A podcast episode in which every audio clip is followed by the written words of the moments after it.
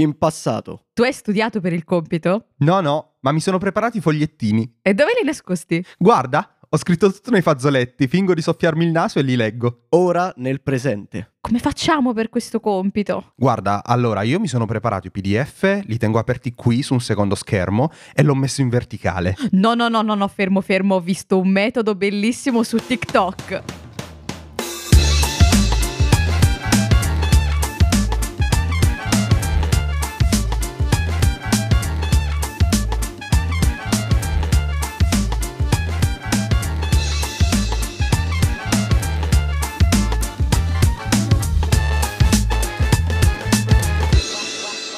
Ed eccoci qua, tornati in una nuovissima stagione del richiamo del nerd. Finalmente ce l'abbiamo fatta, ragazzi. Da quant'è che rimandiamo questo inizio? Eh, Un po' troppo. avevamo detto che facevamo una live a metà gennaio? No, ma cosa? No, non mi pare. No. In Mai realtà promesso sì. nulla. In realtà sì. Quindi penso che un po' l'abbiate capito da questa intro. Non parliamo proprio di scuola o di copiare o di compiti in classe, ma parliamo più in generale di formazione passato contro presente. E abbiamo un sacco di cose da dire, vero ragazzi? Sì, assolutamente. Certo, soprattutto io oggi mi sento più vecchio del solito, dato che questo cambiamento l'ho vissuto sulla mia pelle, no? Con i primi telefoni connessi a internet che giravano quando andavo a scuola. Eh no, eh no, lo dici a me che tra l'altro i, telefo- i primi telefoni erano Ah wow, posso chiamare e mandare i messaggini con il T9, ti prego. Eh. Bellissimo il T9, cavolo. Il T9 C'era gente che già li utilizzatissimo, eh. C'era gente che già li Certo. utilizzava per mettersi dentro i- le informazioni, tutto quanto. Assolutamente, si faceva, si poi faceva. il 9 è una veramente ha dato tantissimo modo di creare anche dei linguaggi segreti utilizzando il codice delle lettere sul T9 È vero, è vero, ci stanno tante cosine. quindi in realtà il Però- T9 è una cosa molto interessante Però oggi ci soffermeremo più proprio sul metodo di formazione, quindi com'è cambiato, Co- cosa è che veramente non è più utilizzato nello stesso modo. Ad esempio, la prima cosa che mi viene in mente è le biblioteche, che non sono Eh. più utilizzate come punto di riferimento fisso per eh, andarsi a cercare fonti e cose, ma più che altro è voglio un posto tranquillo dove studiare, non voglio stare a casa perché X. Beh, se pensate, io da piccolo usavo l'enciclopedia cartacea a casa per fare le ricerche, ma parliamo di quando andavo alle elementari. Poi alle medie sono passato a utilizzare Encarta, quindi l'enciclopedia sul computer, è vero. fin poi ad Ah. arrivare ad, ad utilizzare Wikipedia e i vari siti che ci sono online, no? wow eh a me hai rubato la testimonianza perché anch'io volevo parlare della mia meravigliosa enciclopedia che nei miei ricordi ha un profumo buonissimo, non so perché. Ne avevo di ben due tipologie e ognuna la utilizzavo per scopi differenti a seconda di quanto volessi approfondire. Eh, sì, diciamo l'unica cosa veramente old, old school che mi viene in mente riguardo la formazione è proprio l'enciclopedia perché anch'io sono passata da, quel, da quella fase per le ricerche di scuola, soprattutto di, di geografia. E poi è arrivato un po' internet, eh, per cui anche io ho vissuto un po' quel passaggio lì. Però in carta non l'ho mai utilizzata. Penso di essere passata direttamente a Wikipedia. Ah, pensa un po'. Eh, ah, nel mio caso devo dire che mh, non sono mai stato un grande studioso, non mi sono mai messo a studiare in particolare e quando dovevo cercare cose era sì, o le- l'enciclopedia, soprattutto io avevo quella di anatomia che mi piaceva tantissimo, con, Bella. con tutte le- sia le cose biologiche sia le malattie, cose fantastico. Bellissimo. Perché se non si fosse capito dagli episodi precedenti, qua siamo un po' tutti fan anche di Esplorando il corpo umano. Quindi è stata un po' la cosa. Le biblioteche non le ho mai veramente frequentate. E poi c'è stata la fase dove veramente dovevo studiare, come le superiori, dove ormai già ci stava apposta i telefoni, smartphone eh, e, e altro che uno poteva utilizzare, o almeno quelli di un amico mio. Io ancora non avevo lo smartphone, però era un amico mio, quindi ci mettevamo uno accanto all'altro e o si giocava o si studiava con quello. Con i primi Anzi. Nokia con Symbian. Esatto. Oh Dio. Viene un mio amico Piccolo a studiare. fun fact, E poi in realtà a me nulla. un compito, una cosa che mi ha salvato tantissimo Mhm. era un orologio della Casio con la calcolatrice sopra. Cioè, niente di smart perché ce l'avevano fatti togliere tutti e ci ha salvato un orologio. Beh, certo, sì. Bello. Beh, figo. Un'altra cosa che direi che è cambiata comunque nella formazione, poi voi potrete dare le vostre testimonianze Certo. e anche i corsi. Una volta i corsi erano per forza nelle sedi, uh, devi andare lì di persona, fare obbligatoriamente presenza, dare degli esami. Adesso esistono tanti corsi, forse a volte troppi, eh, che ormai sono da remoto. Certo. Quindi è La possibile maggior formarsi da parte remoto. ormai in realtà. Assolutamente. Cioè, anche... se pensiamo anche a enti che eh, diciamo erogano corsi, si è passati anche a corsi totalmente in remoto. Quindi eh, diciamo che questo ha permesso a queste realtà anche di allargarsi, no? di avere un bacino di utenza più ampio. Non Certo. solo, ci sono anche proprio università totalmente organizzate da remoto. Ce n'è una Sì. specializzata di cui adesso mi, mi sfugge il nome, però effettivamente, almeno per quanto riguarda le università, credo che questa cosa, o meglio, su questa cosa, abbia molto influito anche il fatto della pandemia, della DAD, del fatto che, eh, aspetta, però effettivamente non è detto che le persone possano venire in presenza. Ed effettivamente è stato. Da molto questo utile. punto di vista, in realtà anche a livello universitario la formazione per corrispondenza già esisteva. E la, l'unica Vero. differenza è Non che sapevo. magari sono cambiate le modalità d'esame. Prima era richiesto ehm, il fare gli esami in sede, no? Adesso questa cosa sta venendo un pochino meno, si stanno trovando nuovi metodi. Beh, diciamo che in generale il sistema virtuale si è potenziato da una necessità obbligatoria al fatto del in sede non si può andare punto, si sono un pochettino trovati costretti a potenziare quello che era la- tutta la parte virtuale sia dei corsi sia degli esami, hanno trovato nuovi metodi, nuovi controlli, tanti sono comunque bypassabili, ma come tutto quanto, se uno vuole veramente copiare copia, però Sinceramente, questo è un parere personale. No, è meglio che fate direttamente. Tanto a volte ci vuole meno tempo a studiare che a pensare a come copiare. Questo è vero, questo è vero, è vero. Eh, mi hanno raccontato, ovviamente non faccio nomi, però di, di persone che eh, passavano probabilmente il doppio del tempo di quello che avrebbero sfruttato studiando a creare metodi per non dover studiare e copiare, che effettivamente fa molto sorridere perché poi a posteriori è una cosa che onestamente fa sorridere, però eh, fa anche riflettere, no? Ma, ma sai certo cos'è? senso. C'è anche un'altra cosa che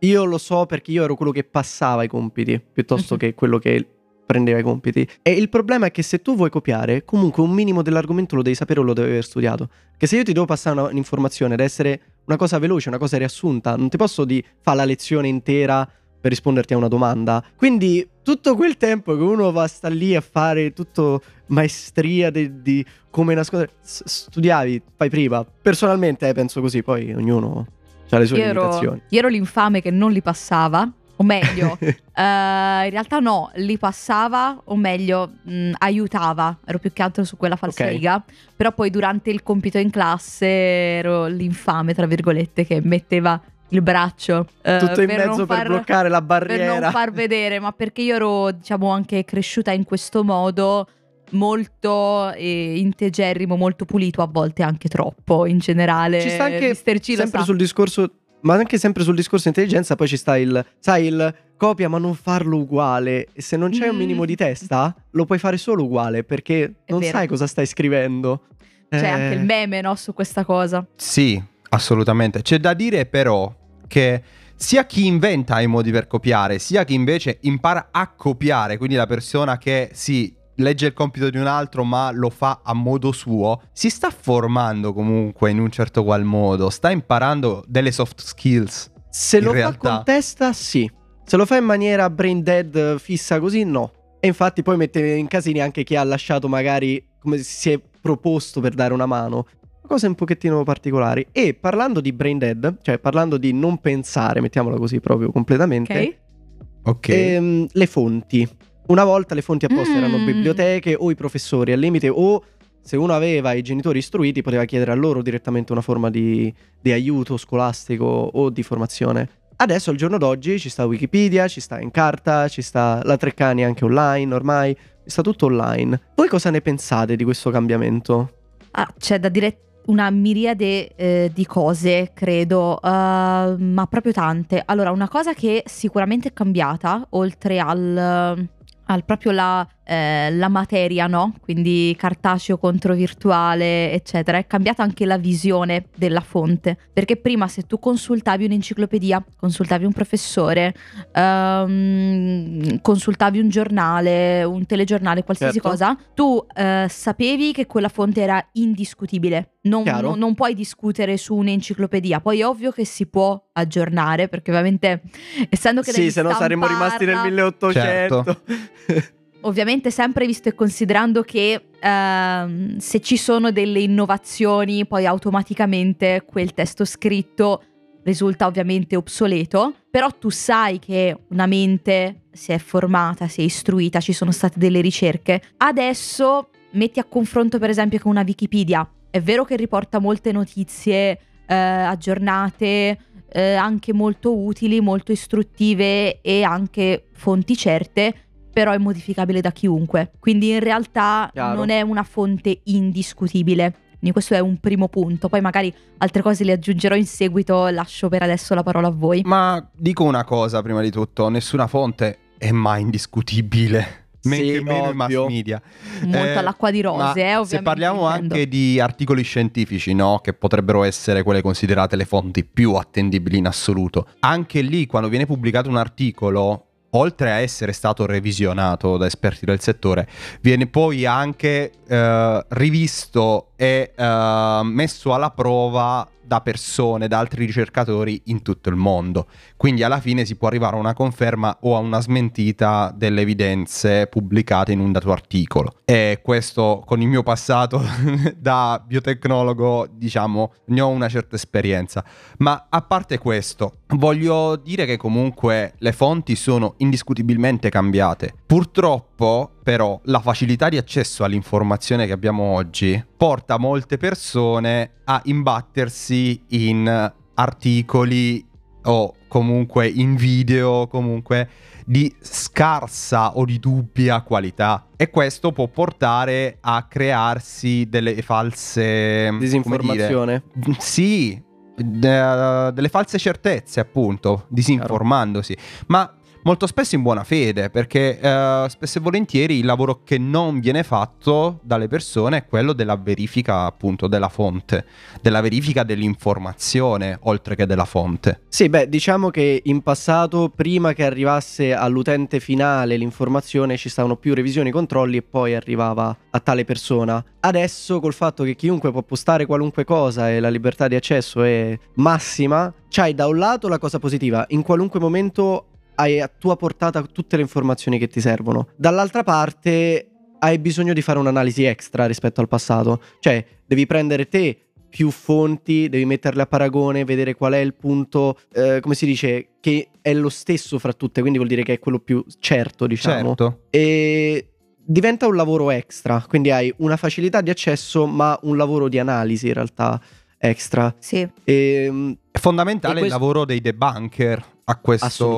proposito, no? I debunker chi sono? Sono quelle persone che vanno a verificare la correttezza o a smentire eh, veridicità di- informazioni che vengono trovate così su internet o comunque che vengono distribuite in rete spesso. Assolutamente. E su questo infatti vorrei aprire una parentesi, il fatto che internet a sé, internet parlo sia sui cellulari sia sul computer, è internet, non cambia da, da che dispositivo, è uno strumento e, e come tale ha bisogno di un'educazione all'utilizzo. Cioè, non vuol dire che se io voglio vedermi video stupidi su YouTube ho bisogno di un'educazione, no, però se io voglio fare ricerca, mi voglio informare, devo sapere cosa, c'ho- cosa sto andando a cercare, come, Esatto. come sfruttarlo, eh, qual è il metodo migliore, apposta anche magari sapere quali fonti sono più affidabili o come verificarle. È, uno strumento. Come tale, cioè- Ma nulla a togliere a YouTube perché ci sono fior fior Sì, esperti sì, sì, su quella piattaforma, assolutamente. assolutamente. No, vabbè, per YouTube parlavo più dei, dei video stupidi, Sì, magari certo. di Se gameplay. voglio Sì, sì. vedermi un video di gattini, cioè, Oh, non ti chi se serve ne granché. frega, lì posso andare tranquillo. Finché si tratta di divertirsi, di svagarsi, va tutto bene. Aggiungo, Esatto, esatto. Aggiungo anche una piccola riflessione. Ehm, dicevate no, giustamente che internet è uno strumento e come tale bisogna avere una sorta di, eh, di codice di utilizzo, quindi sapere Mhm. cosa cercare, come cercare, eccetera. Addirittura ehm, bisogna anche eh, sapere spesso il linguaggio.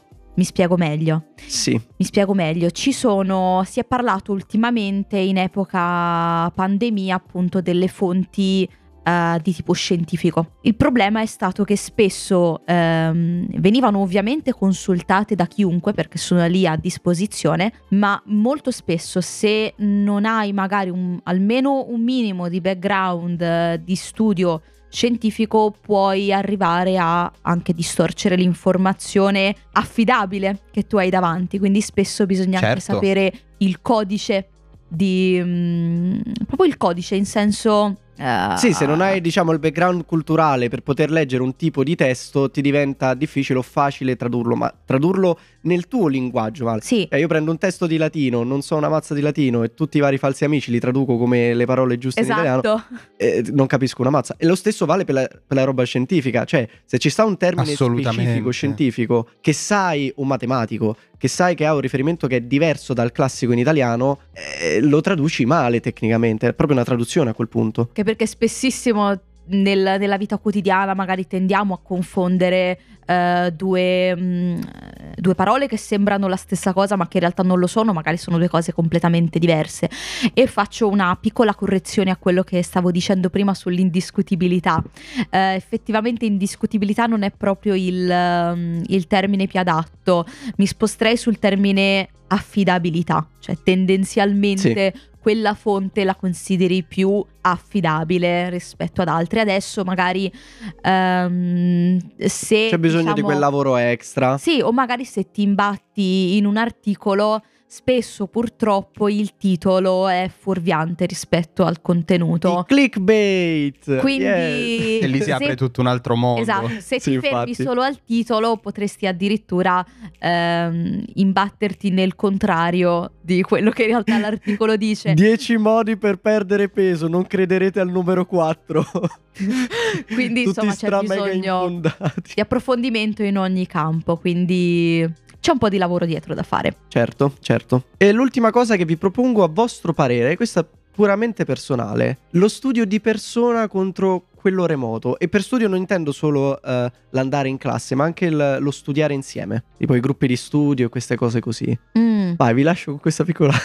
ok, parto io, dai. Uh, io tendenzialmente amo lo studio in solitaria perché uh, è un momento anche per me che mi piace prendermi, ma uh, mi piace anche lo studio in compagnia, ma preferisco magari posizionarlo in un secondo momento, magari per prenderlo come un confronto con altre persone, um, fare un punto della situazione, magari credo di aver capito una cosa, poi mi, mi interfaccio con un'altra persona e scopro che mi manca un punto da considerare. E quindi diciamo che Entrambe le questioni sono ovviamente valide e mi piace combinarle. Per quanto riguarda invece il remoto eh, contro il in sede, mi piace molto recarmi nel luogo, ma perché mi piace la stimolazione proprio del um, eh, anche il recarsi in un posto, cioè creare proprio eh, qualcuno la chiamerebbe experience,